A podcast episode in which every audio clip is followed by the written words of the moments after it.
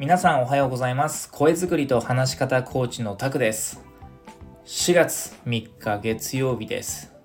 ちなみにただいまの時間5時48分です。早いっすね。いつもよりだいぶ早起きしてしまいました。なんでそんなに早起きをしてしまったのか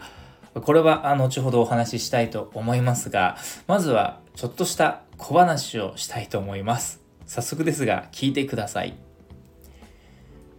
人々が行き交うとある広場で事業に成功し財を成したとある経営者が雄弁に喋っています。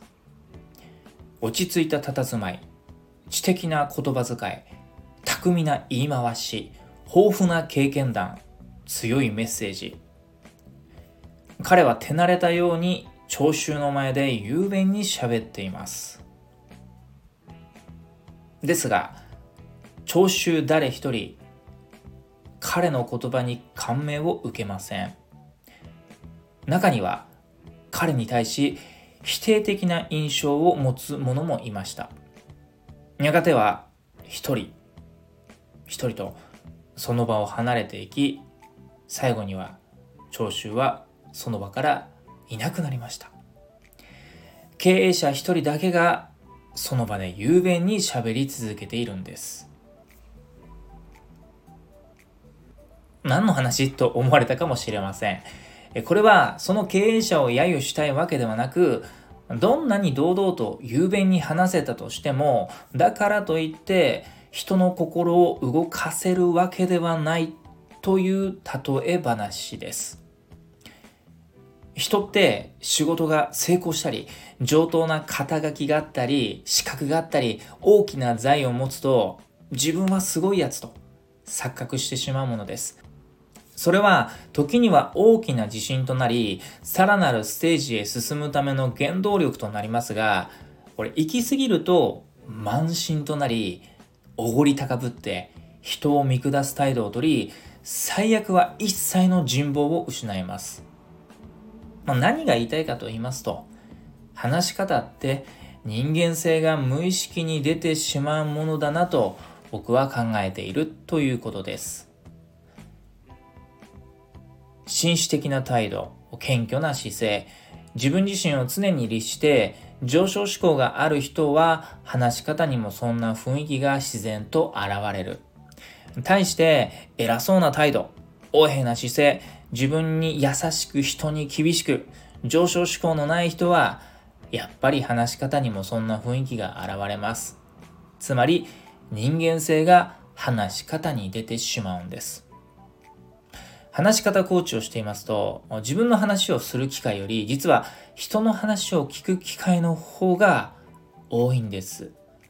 そうやってじっくり人の話を聞いているとまあ職業柄といいますか話し方でその人の人間性や、まあ、本音が分かってしまうんです。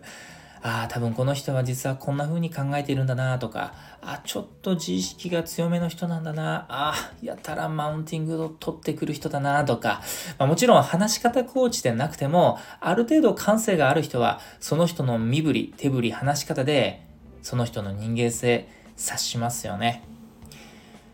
だから、話し方は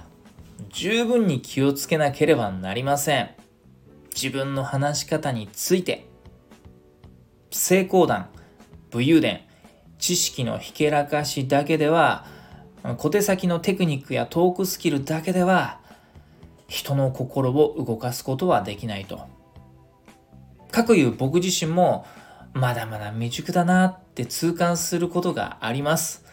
もちろん、話し方コーチとして経験も積んできましたし、皆様のお手本になれると自負しております。ですが、自分の話し方をたまに振り返ると、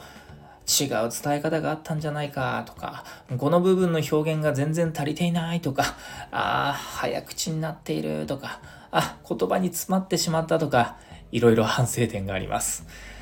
もっと言えば、話し方と一言で言っても、そこには対話力、構成力、非言語力、意識力など様々な要素が必要となります。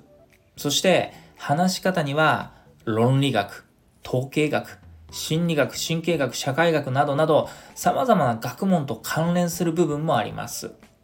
ですから、話し方コーチをしていると学ぶべきことはまだまだまだまだまだまだたくさんあるなと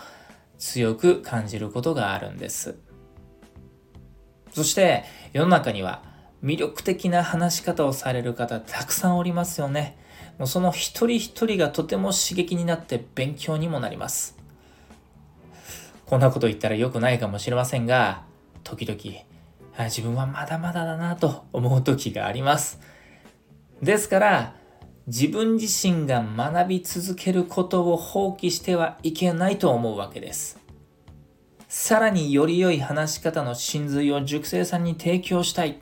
そのためには自分自身の話し方をさらに磨き上げる必要がある。このように思うわけです。はじめの話に戻りますが、聞き手の心を動かすために必要な要素を忘れてしまったら、どんなに立派と言われた人も、独りよがりの自己満演説になり下がってしまいます。簡単に言えば、偉そうに話しても、聞き手はしらけるだけですよと。大事なことは、自分が言いたいことを、持論を展開し続けるのではなく、聞き手に寄り添い、聞き手の思いを察し、聞き手が求める答えを明示し、聞き手をより良い方向へ導く。時には自分を卑下したり、聞き手を称えたり、同じ目線になって、聞き手が分かりやすい適切な言葉で伝える。これこそが人を説得する技術、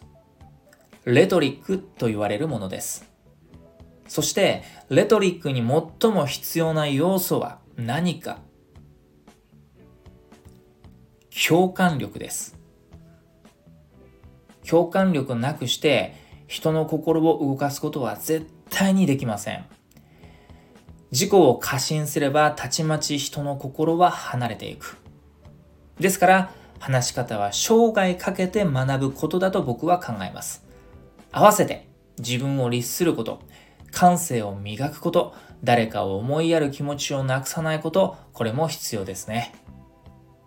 というちょっと真面目な話をしてしまいましたが、え今朝は4時に息子に起こされて目が覚めてしまい、わあどうしようと、何をしようかと手持ち無沙汰になってしまったので、レトリックの本を読んでいたら、ふとこんな話をしたくなりました。お付き合いいただきありがとうございます。そしてそもそもなぜ息子が4時に僕を起こしたか。それは今日は家族でこれからお出かけをする日だからです。あまりにも今日が楽しみすぎて、早起きしすぎみた、しすぎたみたいです。まあ、起こされた僕はいい迷惑ですけど、こうやって一つ大切な話ができたので、よしとしましょう。ということで、